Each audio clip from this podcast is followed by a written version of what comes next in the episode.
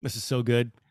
If someone sent you this video, it is a sign that they care about you and they hope for you to wake up. This is, I think, my favorite interview to date. We talk about what's happening in the Senate while we're all focused on the war, universal basic income, the social credit score, emotional shockwaves that shatter your reality. Sarah has quickly become one of my most favorite badasses. And if you appreciate this conversation and you want to support more of me having these conversations, please consider becoming a member of my tribe at kidcarson.com. You can become a paid subscriber, or you can greatly help me by commenting on my last Instagram post. I can use that engagement to get support from sponsors. But most importantly, if you do nothing else, just share this podcast, share this post. That's why I'm doing this, for it to be shared.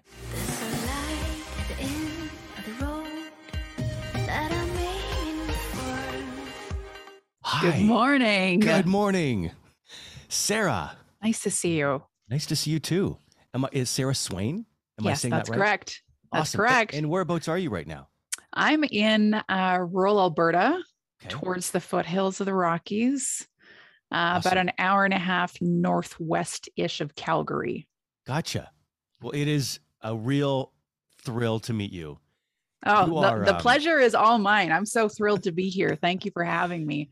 You were just some people like you are so charismatic oh, on social you. media because you know how it is when you're waking up. It's very uh, it can be a very lonely experience. That's one way to put it. so, I mean, not only are you teaching people with you know what you're learning, you're also connecting with people and making people feel like, okay, I'm not I'm not a crazy person. Exactly. You know, and and so you just come across so authentic and raw and real oh. and like a, on your social. So I just thank you. My, my wife turned me on to you, and she's yes. like, "Oh my god, this Sarah woman is incredible." and then I got turned on to you, and um, so Amazing. I wanted everyone that follows me to to to meet you. You're really going down the rabbit hole. Oh yes, it's been a trip. I can imagine. Right? Oh my god! But you know what? You you make a good point. My my sole goal. I mean, there's a bunch of byproducts of of me using my voice that are um, beneficial to people for a lot of reasons. But my sole goal truly is to help people feel normal in what they are witnessing and what they're experiencing and how they're feeling and what they're seeing. Um, if anything else comes out of my rants online, awesome. But that's really what I want to help people with right now because it is all consuming to uh, quote unquote wake up. Mm. And uh, as someone who's gone through that process, I know how treacherous it can feel. And I know how you mentioned the word lonely. Uh, it's absolutely isolating to mm. move through something um, that is arguably one of the greatest disillusions of mm. our time. Yeah. So that's that's why I'm doing what I'm doing. It, it just it fell on my heart uh, sometime in 2021, saying you got to start opening your mouth about this.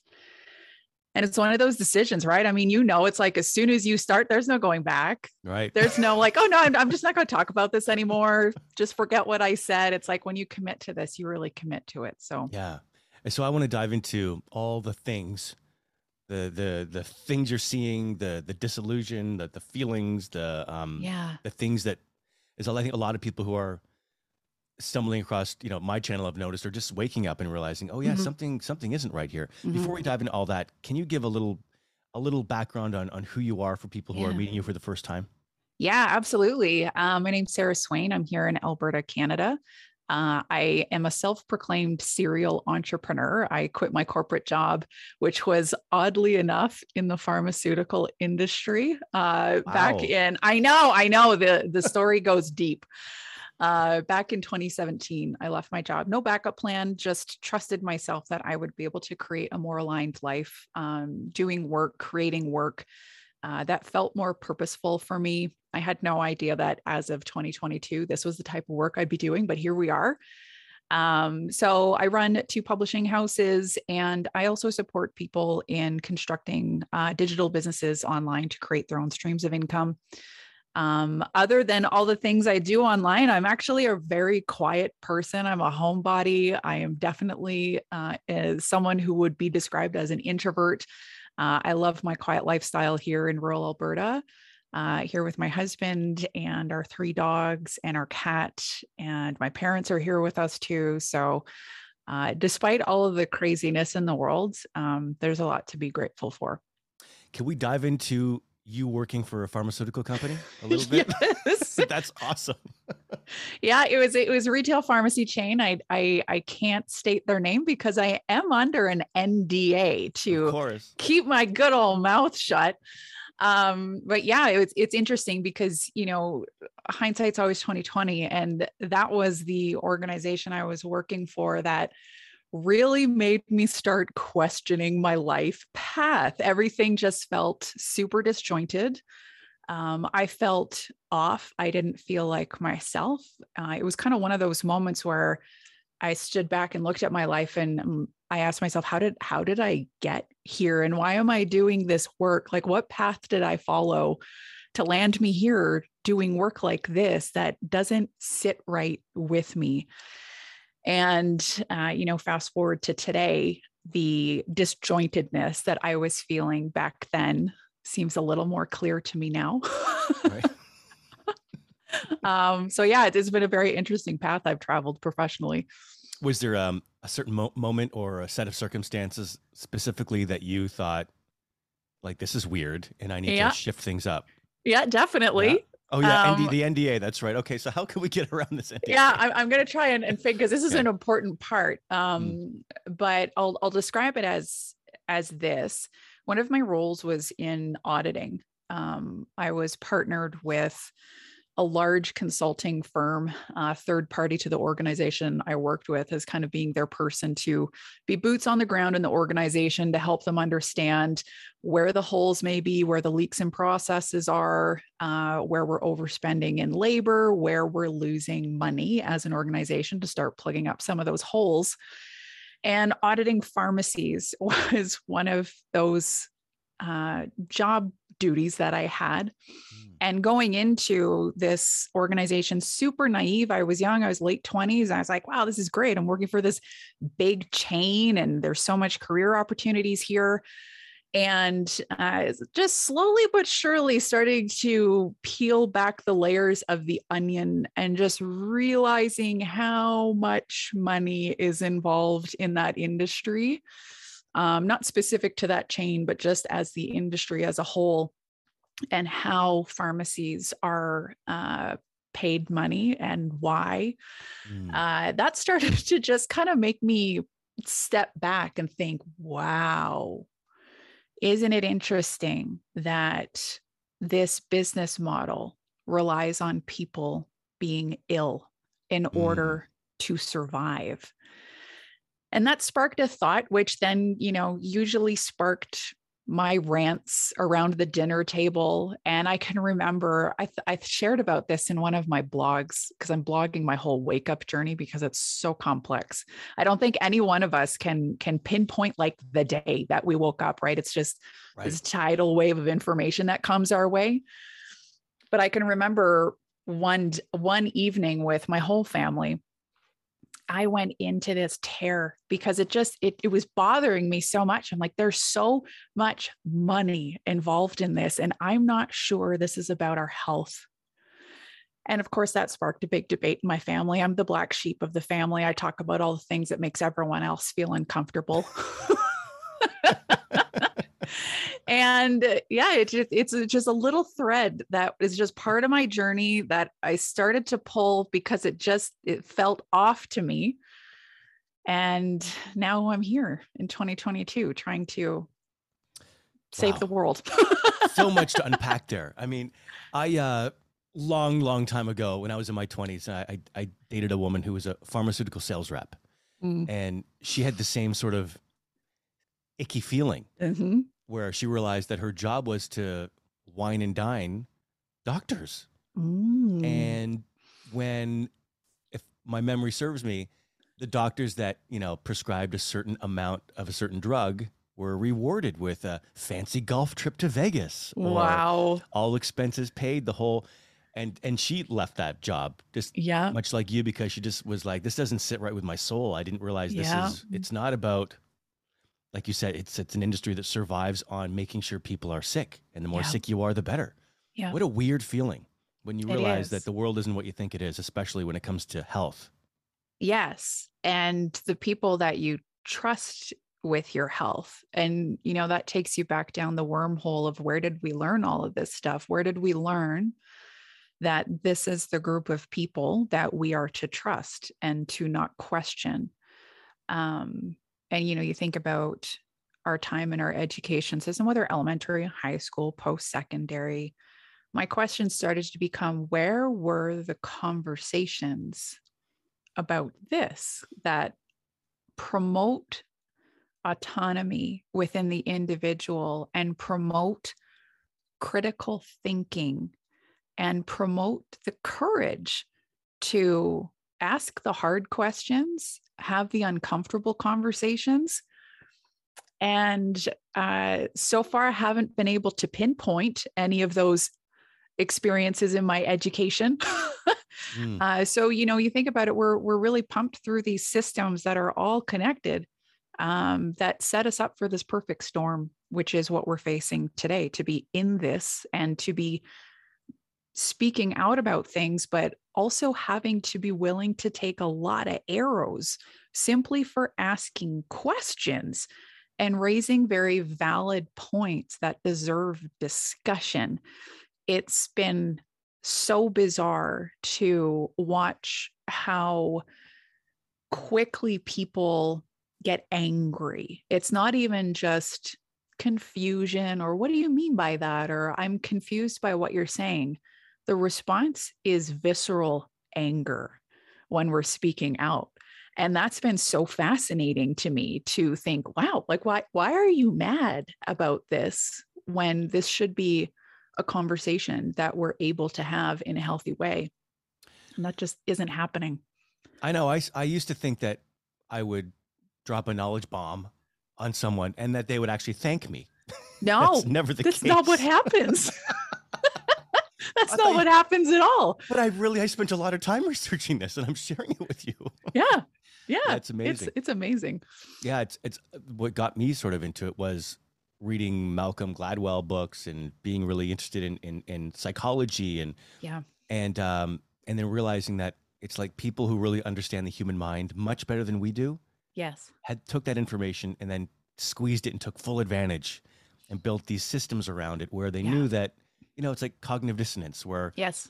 you know it's so much easier to to fool someone than it is to convince them that they've been fooled Yes. that whole idea yes. um yeah it's unbelievable like have you gone back and i'm sure you have i'm going to go read your blog now i want to follow along with your journey of waking up um because it is it's it's like a tidal wave of information Mhm. and then it's it, i always ask myself what was the moment where i started to connect the dots it's a weird because it's it's little by little where you little by "Oh my little. yeah. Um, have, have you gone back personally to like figuring out, okay, who set these systems up? Who set up the education system? Who originally, like a hundred years ago, set up the medical system and how it all came to be? Is that part of yeah yeah going back into the western medical system and and the overhaul by the rockefellers was nothing short of like absolutely mind-blowing epiphany as part of my journey and understanding what the heck led us here uh, to have this many people fooled and this few people aware and so much division. Um, so yeah the the medical system is a wormhole. I've gone down um, but my uh, gravitation has always been towards our political system.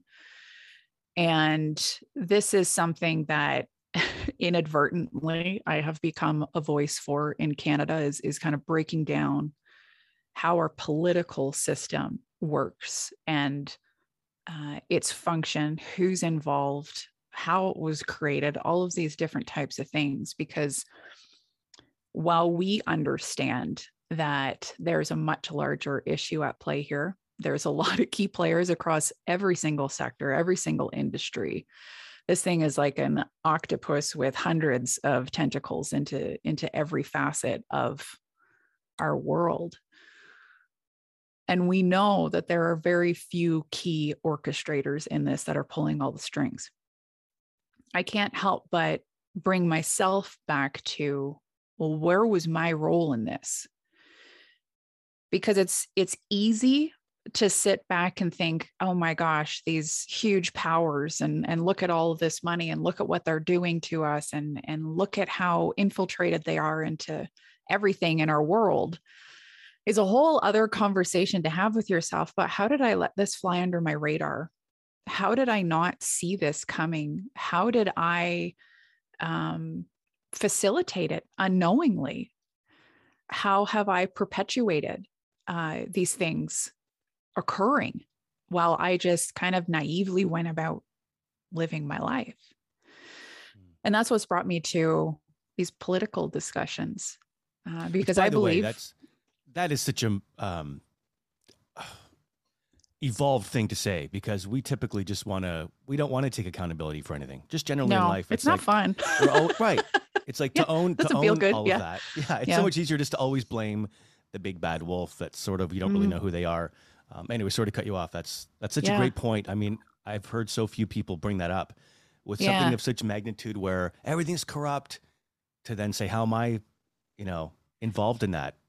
Well that's what restores our power right? And and the the fear that we're feeling is generated from a sense of powerlessness feeling like we can't do anything about this this is too big there are not enough of us speaking out and then that you start to feel the tidal wave of horror coming into your life and that's what then causes people to kind of throw their arms in the air, and be like, well, there's nothing I can do about this because it's too big. I'm just one person.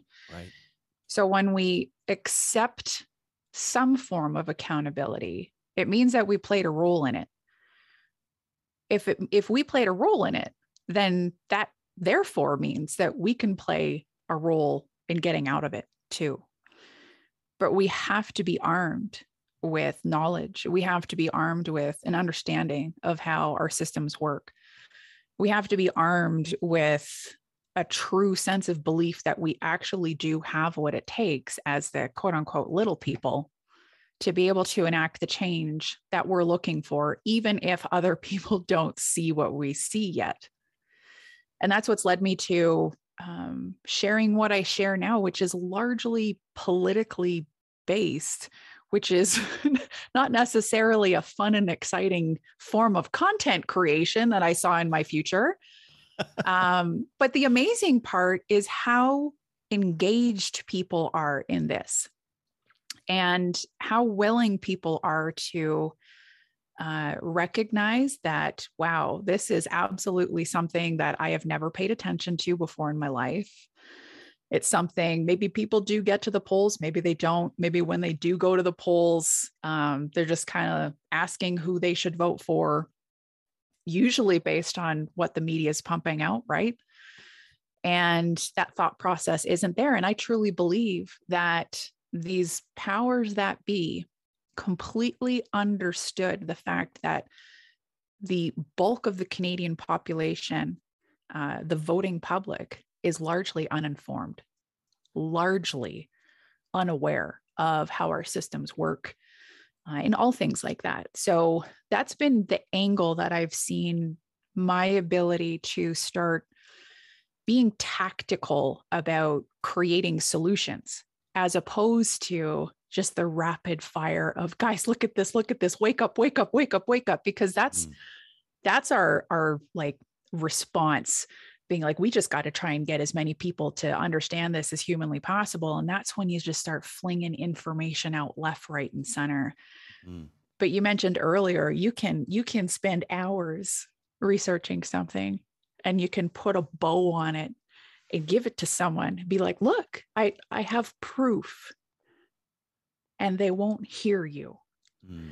so throughout my wake up journey I stopped putting my energy into trying to get people to wake up and started putting my energy into I need to do what I can to strengthen the people who are awake so that they feel as though they have enough power to keep them propelled moving forward, to keep them rooted in what they're standing for, and to keep as many voices in the game as humanly possible as opposed to trying to get more to come on through because I believe that it's our sense of conviction. It's our sense of this is what we're saying that starts to get people to kind of turn their head and think they're really serious about what they're ranting about over there. Maybe I should maybe just start to pay attention in the background. Hmm. So the more of us that are are feeling um, grounded in what we're seeing and and empowered in what we're capable of doing within the systems that exist, agree with them or not, they're what we have. So if we're going to beat this system, we got to use the system to our advantage. But in order to use the system, we got to understand how it works. There are so many people who have a, a judgment or preconceived notion of uh, of people who spit this kind of knowledge, and maybe rightfully so. There's a lot of people just getting in front of a webcam and screaming and pointing and foaming at the mouth, and they're angry and rightfully so. But it turns a lot of people off. Yeah, that's what I love about how you present these ideas because, like, people look at you and go, "Wow, she's just like a an intelligent human." like just calm and uh well most of the time we're calm. Most of the time. Right, um, right? i have but moments. I, think it's great for people who are who are meeting you for the first time and because they felt especially what just what just happened in ottawa wow something really is wrong with the mainstream media and they're, they're now they're dipping their toe in. Can you give us a little i mean i know you don't have all day but um, a little 50000 foot view of what you think is going on in the political system or how it's run like mm-hmm. I know the rabbit hole goes deep and it's so oh. incredibly complex. But for someone now who thinks, well, they could never pull that off, or how could they all like the, the yeah. initial wall that goes up? Right yes. now, they've got your attention. They think, okay, this this this person's pretty cool. Can you give us a little taste of what Absolutely. it looks like from far up? Yeah, and you're right. The first guard that goes up is there's no way this many people could be involved. And the way that I've described this is that uh, speaking specifically to the pandemic, when that first started to kind of boil up and people started going, well, wait a minute here, is this making sense? Like, what are we doing? Things are starting to feel a little bit wonky the immediate trust goes into well well this person's saying it and, and the media saying it and this doctor's saying it. And there's no way that all of these people could be involved in something that is so grandly orchestrated. But speaking to the way that our systems work if we think about a situation being curated and placed before groups of professionals whether they are media related whether they're law enforcement whether they're medical if a situation is placed before them, their protocol kicks in and their job is to respond to the situation that is placed before them. So even though we're frustrated as all hell with so many of these people, they're just doing their job. They weren't part of some grand meeting where, you know, 500,000 professionals got together in some secret location to orchestrate something. And that's where people's heads go. That's why there's, there's no way that this could be something greater than what this is. But when a situation is created and placed before a professional, it's now just their job to respond. This is no different than a situation being created in Ottawa and law enforcement getting there and having to do their job and respond. So, what we're seeing is this um, methodology of create the problem, and then the people that are there to provide the solution just go in and provide the solution. We see this in our political field too.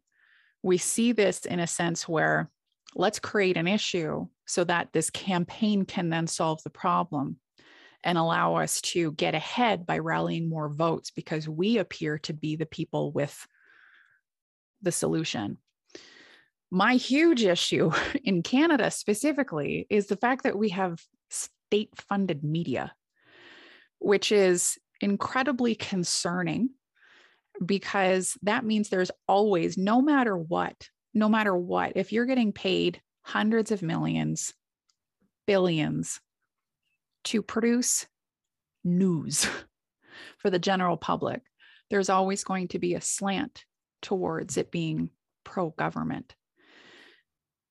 So, without critical thought, on the part of the citizens watching and consuming this information, it turns into propaganda.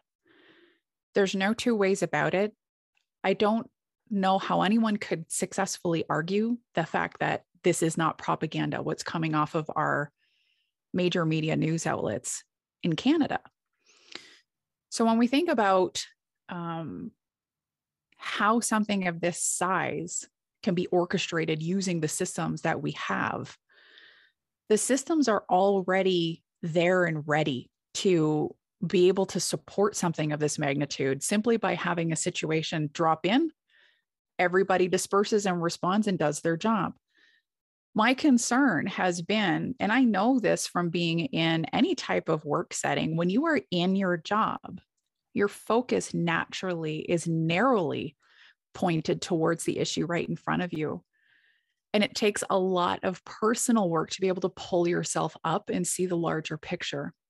And you can see the politicians who have done that work to think, hold on a second here. This isn't feeling quite right. Roman Baber is a perfect example of this. He pulled himself out, risked everything, just like you did by speaking out, and said, wait a minute here. What is this issue that we're all so tightly woven into and hyper focused on? What's happening outside of this? And it takes brave people like that to be able to start slowly shifting the dialogue. My concern, though, is how do how do we make this dialogue happen faster, please? Um, right. So that more people are gaining that courage. And that's what was so devastating about the dismantling of the Freedom uh, Convoy in Ottawa was that that was our pillar of courage. That was the thing that started uh, helping people think, okay, I'm not alone. Maybe it is safe for me to speak up maybe it is okay. Maybe if I am a politician, I will have more support on this than I think I would based on what I'm seeing there. And we know that that's why it was dismantled. Mm. we know it mm. wasn't dismantled because it was violent. We know it wasn't dismantled because there were terrible people in that crowd. All aside from a, a couple of hateful things that were seen there that we can all agree we condemn that crap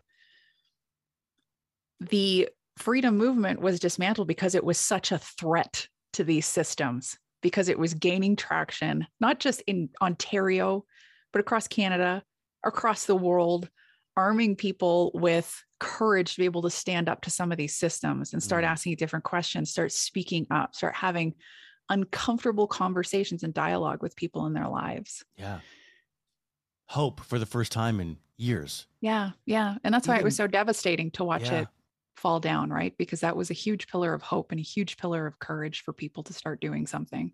Well, I think a lot of people, because um, you've now got this new amassed fan base of people that are turned on to what you're saying. Yeah. You, you were in that that video that went viral. You in your car. I don't want to bring up a crying video, but I have to, because it made my wife yeah. cry. Yeah. Um, I remember my wife when I was sitting on the couch and she was like tearing up, and I'm like, "What? What is going on for you right now?" Oh wow! And um, we watched it again together, and God, I just I'm learning how emotional I actually am these this last like you know how many Same months. Same here. Just the moment of watching that and you um sort of I guess narrating this well you tell us you're narrating sort of yeah. the journey that you're taking to Ottawa. Okay, it is uh 3:45 a.m. on Monday January 24th and I just left my house. Oh fuck, I'm emotional.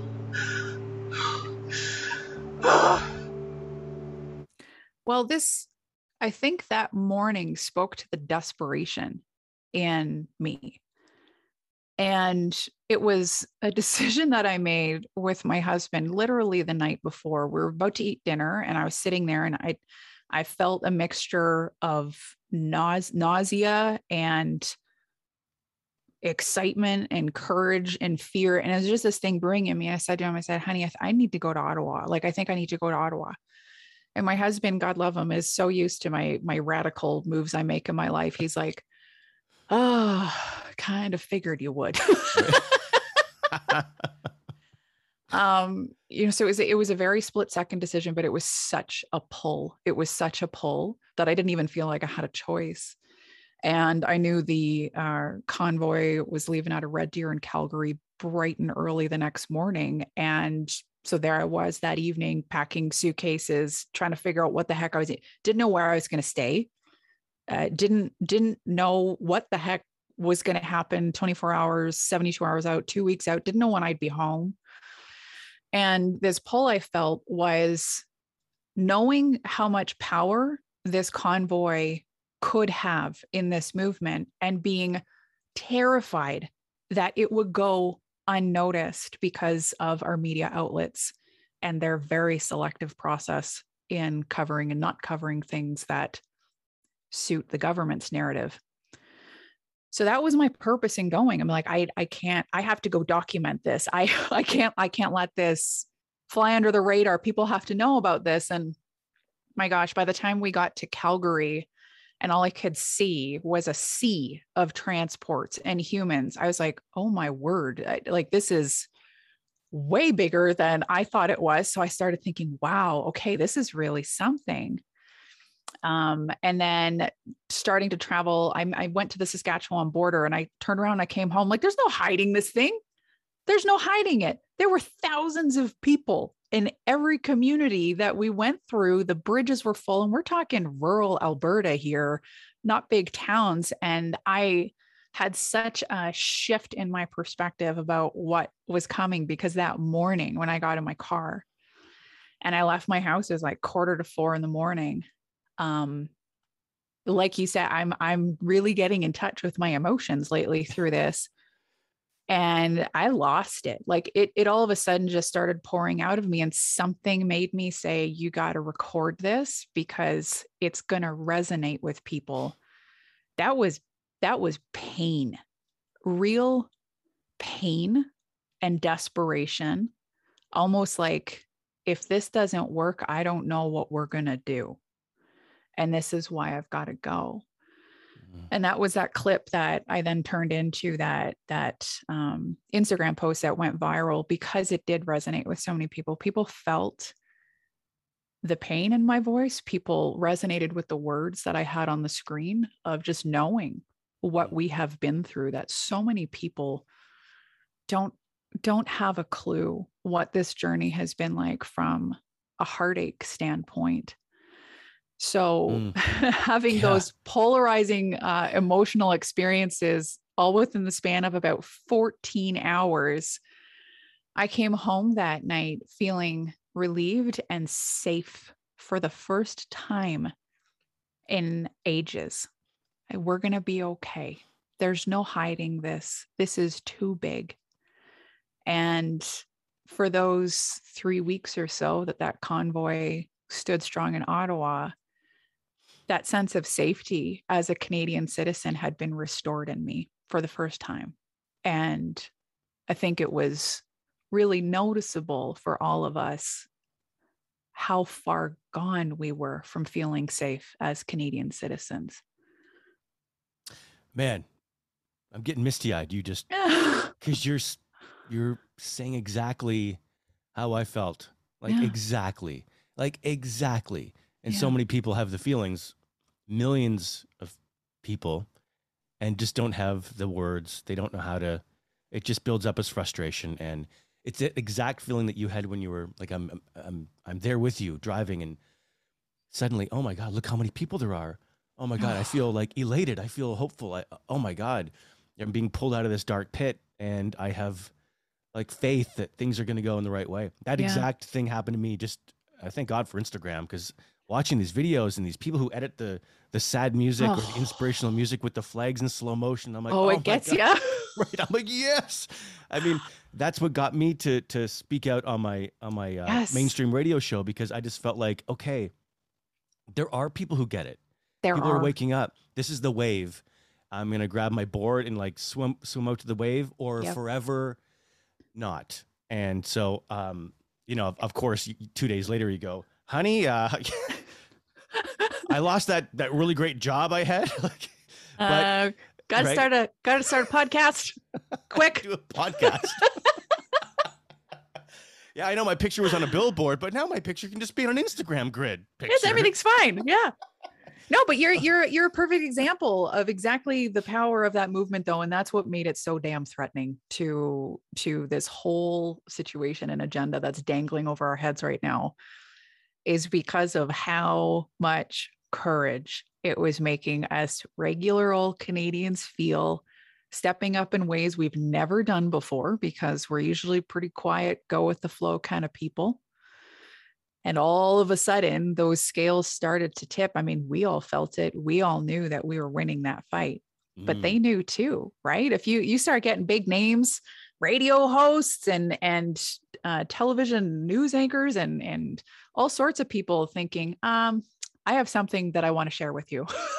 yeah, and I may go down for this, but I'm willing to die on this hill. yeah. And that's what. I don't think people understand is that this isn't a, a regular everyday little occurrence that we're just happen, happening to be a little upset about. I think I can safely speak for the majority of us in this fight that the sacrifices we've made up until this point, we're willing to go down on this hill in the name of what we're standing for. And that's what I give all of us such huge props for is being able to weather the carnage that Yeah. comes with this the hate, the ridicule, the shaming, the ostracization, um, the literal becoming a second class citizen for, for many of us who chose not to get vaccinated. I mean, there's so many horrible, hard things that we have faced for, but we're not willing to let it go. I've heard it described as um, emotional shockwave. Um, you know, your reality being shattered. I can see why people don't want to give give in. They just, they're Absolutely. uncomfortable and they just sort of step back. And but now you've gone through it. So many people are just tippy toeing around it. Can you tell us a little bit about what are the things now that are concerning you the most? I mean, there's I wrote down some of the WF, uh, digital IDs, mandates in BC Mhm. universal basic income, the bills that are being passed right now in the in the House. There is so much. There's so much. Um, what do you find most alarming for you now, and what should we be really focusing our attention on at the moment? Oh, that's a really good question. Ta-da! Um, yeah, and that's that's the that's the thing I think people struggle with the most, which is why I think our message on and I hate saying this side of the fight, but just for lack of of better description, those of us that are using our voices, um, we risk losing our credibility when we try and tackle it all. And it feels so tempting to tackle it all there's also a, a strange phenomenon I'm witnessing now about now I got to be the first person to out a conspiracy theory. And it's like, okay, I get it. but let's not lose the momentum that we have by trying to be the person that knows all the things or is the first person to understand all the things or the first person to break news on something and pick a lane yeah. pick a lane that resonates with you. For me, it's our political system because I can dissect that, I can simplify it, I can help people understand what's happening with bills, what the process is for bills to be passed in our parliament, um, and how those different types of legislation or law can easily be morphed into this greater agenda at play. And that's where I play. That's where my lane is. There's Thank God, so because much. I don't play there. No, most people don't, and there's a reason. Yeah, like it's very complex, and I know that there are three big bills that are being discussed now, sort of while we're focused on otherworldly things. So this Yeah. is great that you can maybe, if you don't mind, telling Yeah. us about the bills. Yeah, actually, the uh, ba- basic livable income act. So universal income is is basically what it is, just worded differently. Uh, so there's Bill 223 in the House of Commons, and there's Bill S233 in the Senate right now, which is a pretty historical thing because the Senate introduced the same bill as a show of solidarity for the MP, the NDP MP that introduced it in the House of Commons. So these two are running in parallel with one another through the House and through the Senate. The interesting about interesting thing about how our, our parliament works is that a bill has to be approved by both in order to be given royal assent, which essentially means it is now official. it's law or it's legislation or it's policy, whatever it is. So, the thing that I think is really important for people to understand, similar to what I mentioned earlier about people are just doing their job. So, without understanding how the political system works. We see these posts about bills being passed in the House of Commons, and everyone goes, Oh my God, it's happening. And, you know, it's like, well, hold on a second, because, you know, this wasn't Trudeau himself putting this before the House and saying, Guys, we're moving forward with the Great Reset. Here's the bill. Let's get it passed. This was from a member of parliament from a totally different party. And universal income is not new for the NDP to be wanting. I believe they see it as a grand opportunity to be able to introduce something like this because so many people are suffering right now, because so many people are out of work for obvious reasons, because so many people um, have lost their businesses, because so many businesses have gone under and layoffs have taken place. Now we have all of these people who now need more income solutions. So it's important to understand how these things originate because if we see things online, we make a snap judgment that Trudeau himself is up to no good and he's pushing through the great reset and Klaus Schwab's pulling all the strings. It's it's more of an example of this is actually regular parliamentary proceedings that's happening right now. The timing is just magnificent. Mm. So it's interesting um, to watch these uh, conversations occur in both the House and the Senate because uh, the Senate, in my opinion, is a whole lot more digestible to listen to. The conversation dialogue's a lot more respectful. The House of Commons is just a bunch of rhetoric. Um, and I don't know how we as Canadian citizens allow them to continue to get away with such useless dialogue in the House of Commons. But again, we've been ignorant. We have kind of kept our head in the sand when it comes to how our political system works and they've just been able to kind of get away with not really coming up with real solutions in the House of Commons without a bunch of ridicule and and, and blaming and, and finger pointing, just juvenile behavior is atrocious to watch. So yeah, these bills coming up, timing impeccable. Uh, so you say timing easily... is impeccable, mm-hmm. so if you um, what's that code for? code for this plays right into the agenda. Right. We know that uh, universal income f- falls right in line with you'll own nothing and you will be happy. Universal for people who don't know, that's the catchphrase from It's the catchphrase from Schwab himself. The idea of more government intervention is the goal here. In order for them to have more government intervention, they need more ways in which we are dependent upon them. And if those ways don't exist naturally, this is where I mentioned earlier, we create the problem so we can offer the solution. So, having something like a universal income solves a lot of problems for a lot of people but it also, we can't be naive here, it also gives the government the opportunity to exert more control over the individuals who are benefiting from these solutions. And as we saw in the Freedom Convoy, bank accounts were frozen.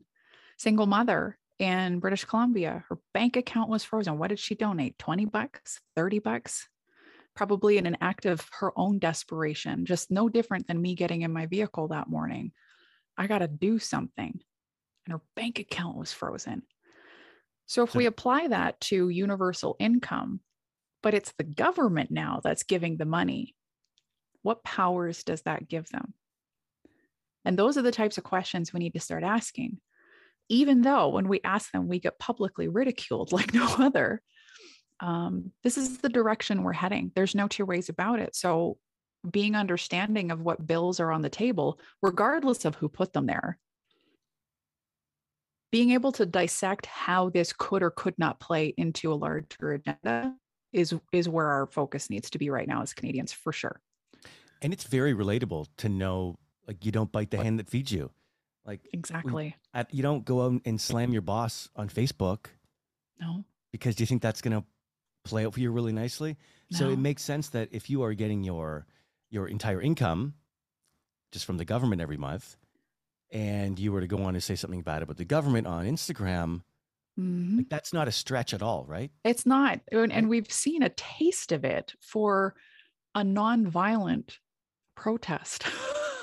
Yeah. so imagine, um, you know, if if there's a government in power that does not want to be challenged and wants things to be done a certain way, um, that's where I have big concerns. Are there people who need solutions to support them and uh, take them out of homelessness and avoid homelessness? Absolutely. And anyone with a beating heart would want nothing more than for these people to have basic solutions and income provided. There should be no one living on our damn streets in Canada. But when we create these offerings, let's just say, is that solving a problem or is it creating dependence? And when we create dependence, are we as citizens likely to exercise our own autonomy across a variety of things? And this is where the critical conversations come into play. Because if you say, oh, I don't agree with universal basic income, well, then I guess you don't care about homeless people. I guess you don't care about those who are living in poverty. I guess you don't care, right? You must be some right wing radical. And that's that's where our dialogue ends. As opposed to thinking, well, no, that's not true at all. I do believe that there should be not a single homeless person in Canada. It's wild to me. It's wild to me that we don't have clean drinking water in all of our communities in Canada. But when we start asking the harder questions of what happens when we start depending on the government, maybe we weren't even dependent before, but now we know we have this fail safe. Are we going to be the best version of ourselves, knowing that there's always going to be this parachute here to catch us? Are there going to be more people um, using these systems than actually need it? Is it going to take away from the people who genuinely do need solutions like this? And when, yeah, you have someone handing you that money every month or, or every two weeks, are you likely to disagree with them, even when something is really worth disagreeing? Mhm. Are you likely to use your voice? Are you worried that if you vote differently in the next election because you're a little concerned about what you're seeing here, that you may lose that benefit? Mm. And we saw that with uh, the last snap election that Trudeau called as well the uh, child tax credit benefit, which millions of Canadian families benefit from. But even though his campaign that he ran was incredibly concerning and the dialogue he was using was very divisive, dangerous, I would even go so far as to say, um, people knew that if they didn't vote for Trudeau, that was a benefit that they may lose out of their home. Mm. And this is the slippery slope. So, are we okay then with government overreach so long as we are financially benefiting? And that's my concerns with some of these bills is we just we have to be aware of them first and foremost. We have to understand how they originated, who brought them forward, what the opposition's saying, and what phase of readings they're in. Are they even close to being passed? Neither of these bills are close to being passed in the House or the Senate, but they're there. What's the name of that bill? The basic universal income. Uh, the one in the House is Bill C 223, and the Senate bill, which is the mirror of this one, uh, is Bill S 233. How do you remember all this stuff? I don't know. I don't know. Uh, and I believe there's another bill. It's all. Is it a censorship bill? Yes. Oh boy. Okay. Yeah. And this is another confusing one because it was introduced as Bill C 10 in the House of Commons. I remember seeing Uh, a lot of that on Instagram. Like, stop BC, uh, B uh, Bill C ten. Yeah. Yes. So this one has already actually been passed in the House of Commons. Um, uh, June 21st, 2021 was the date that it went through. The middle of the night, actually, is when they decided that it was going to pass in the House, which was shady beyond all means. Um, it is now with the Senate. So there's a lot of talk out there about emailing your MPs about Bill C 10. It is out of the MPs' hands now uh, because it's already passed the House and now it's got to go through the Senate.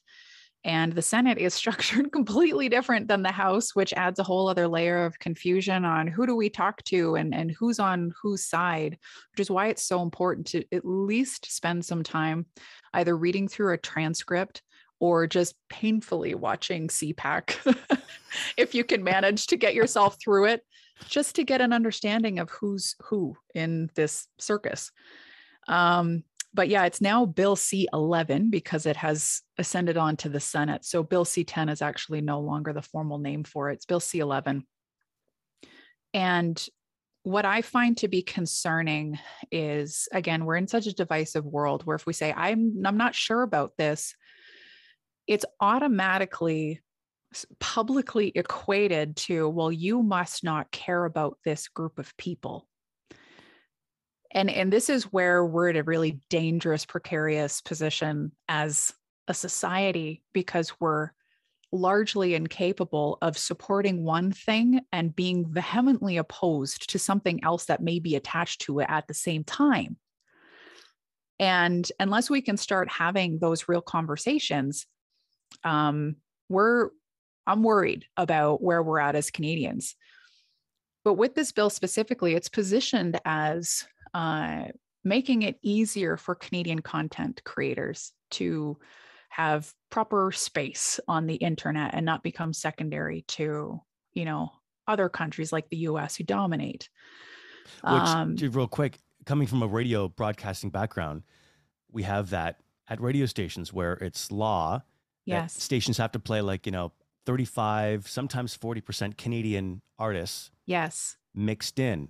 And yes. the argument's been like, well, to support Canadian artists, but you're like, okay, well, people can go to Spotify and have like the, let's be honest. It's, it's archaic, some, right? It's the, the CRTC yeah. is the, they're basically in this act underneath all of the fine print, you can see that it is about being able to dictate what comes on Canadian airwaves by way of social media through CRTC broadcasting standards, which impacts hugely private media outlets, AKA not the ones funded by the government.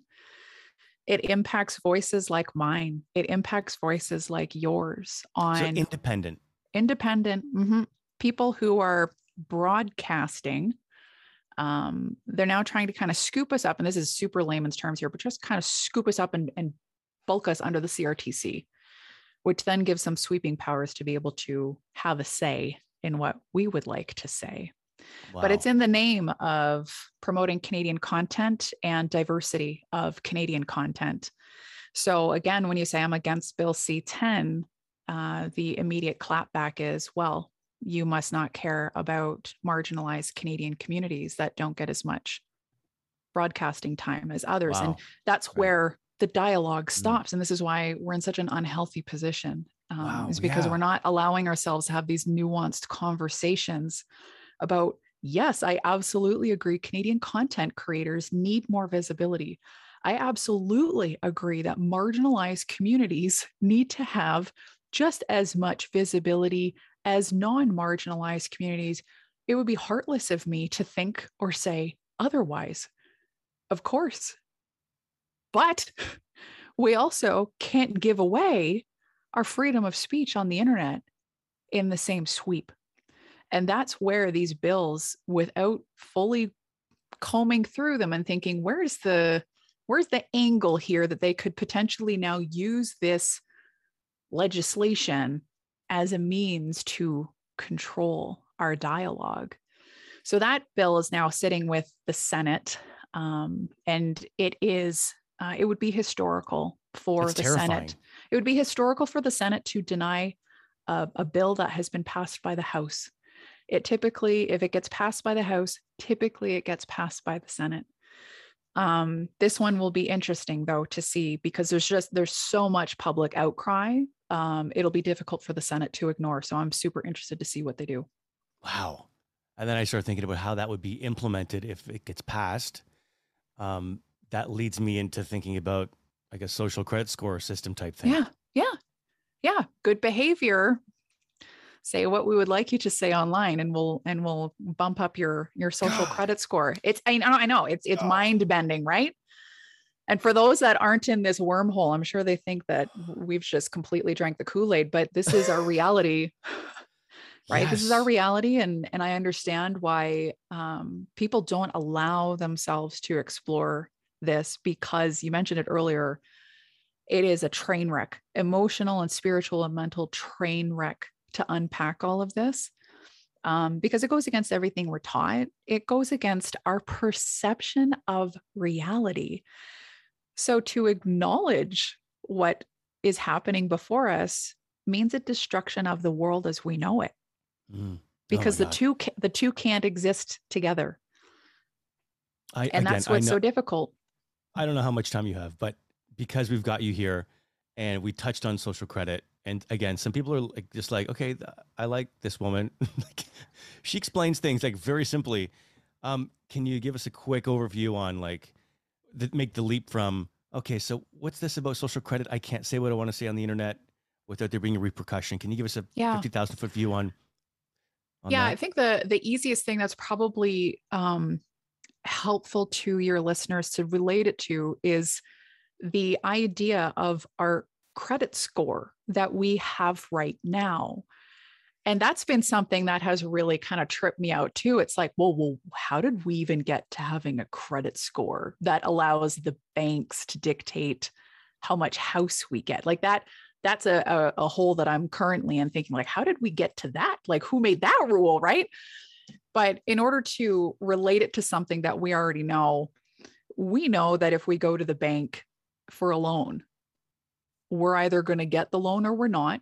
And it's going to be a certain amount of this or lesser amount of this based on a credit score that is uh, largely based off of compliance for making sure that you're paying key businesses and banks when you're supposed to.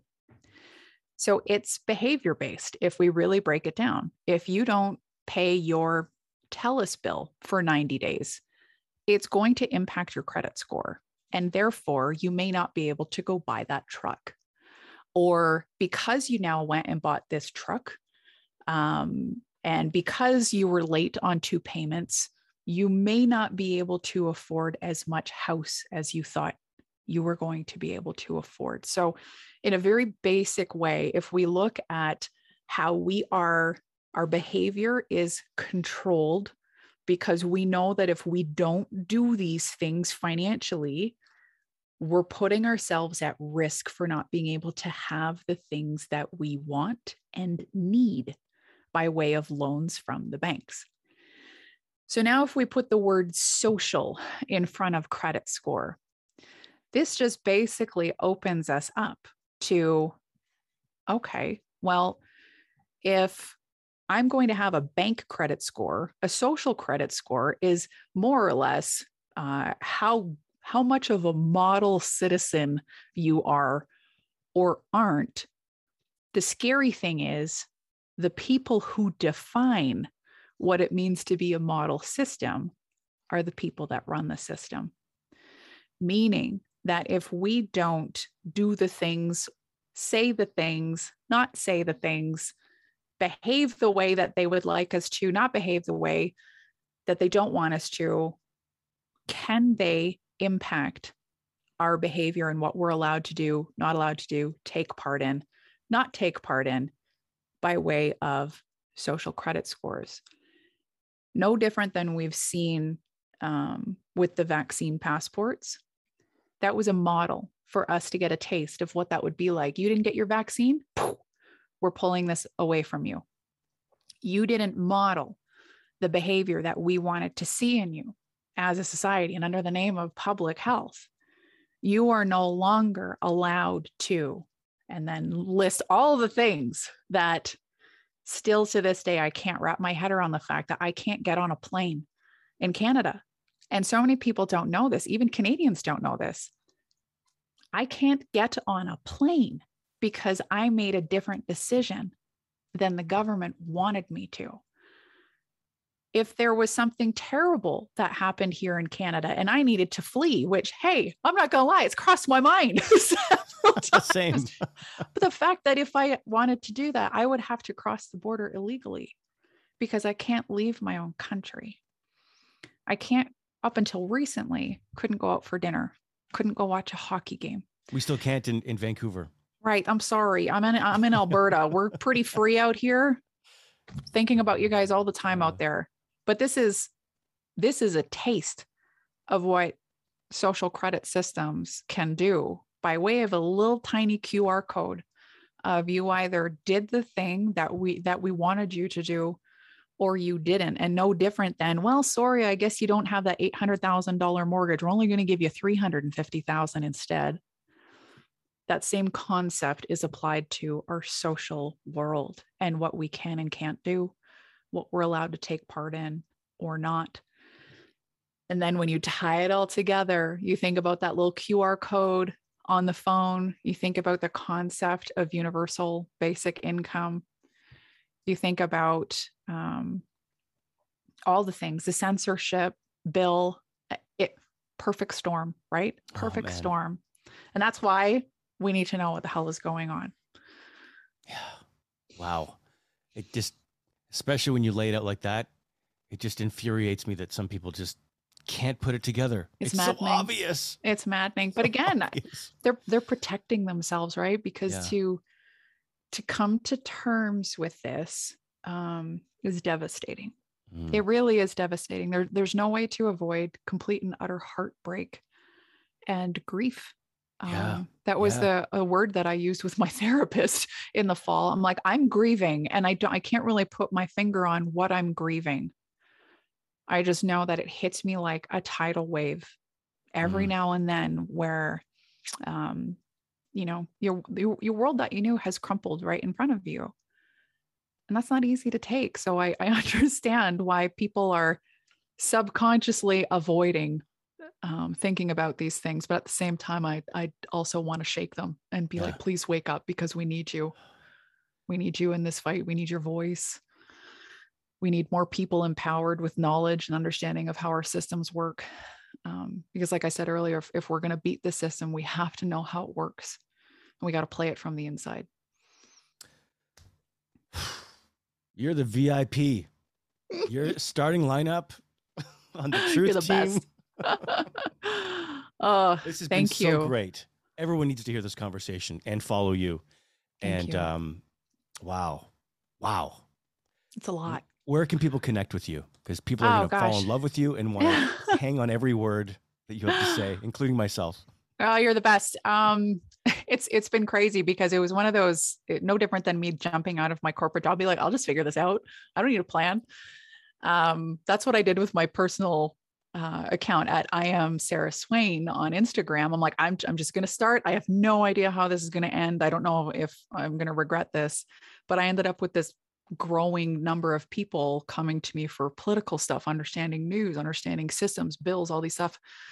So I've separated that now over at my uh, other Instagram account, Trailblazer Media Group, uh, where I have uh, those more up to date current conversations um, and educational bits on what we need to have on our radar right now, especially while there's a potential world war going on. Uh, my job right now is to keep everybody focused on on what else is happening, because there's enough people covering what's happening in Russia and Ukraine. Uh, my job is not to be the breaking news specialist of what building has been bombed over there, um, or or what suffering and and tragedy is is happening over there. Uh, my job is to say, don't forget what's happening here, very very quietly, Mhm. um, and that's the type of content I put out there. Well, I love learning from you. I'm with you. I'm part of your tribe. And uh, I hope that we can talk again.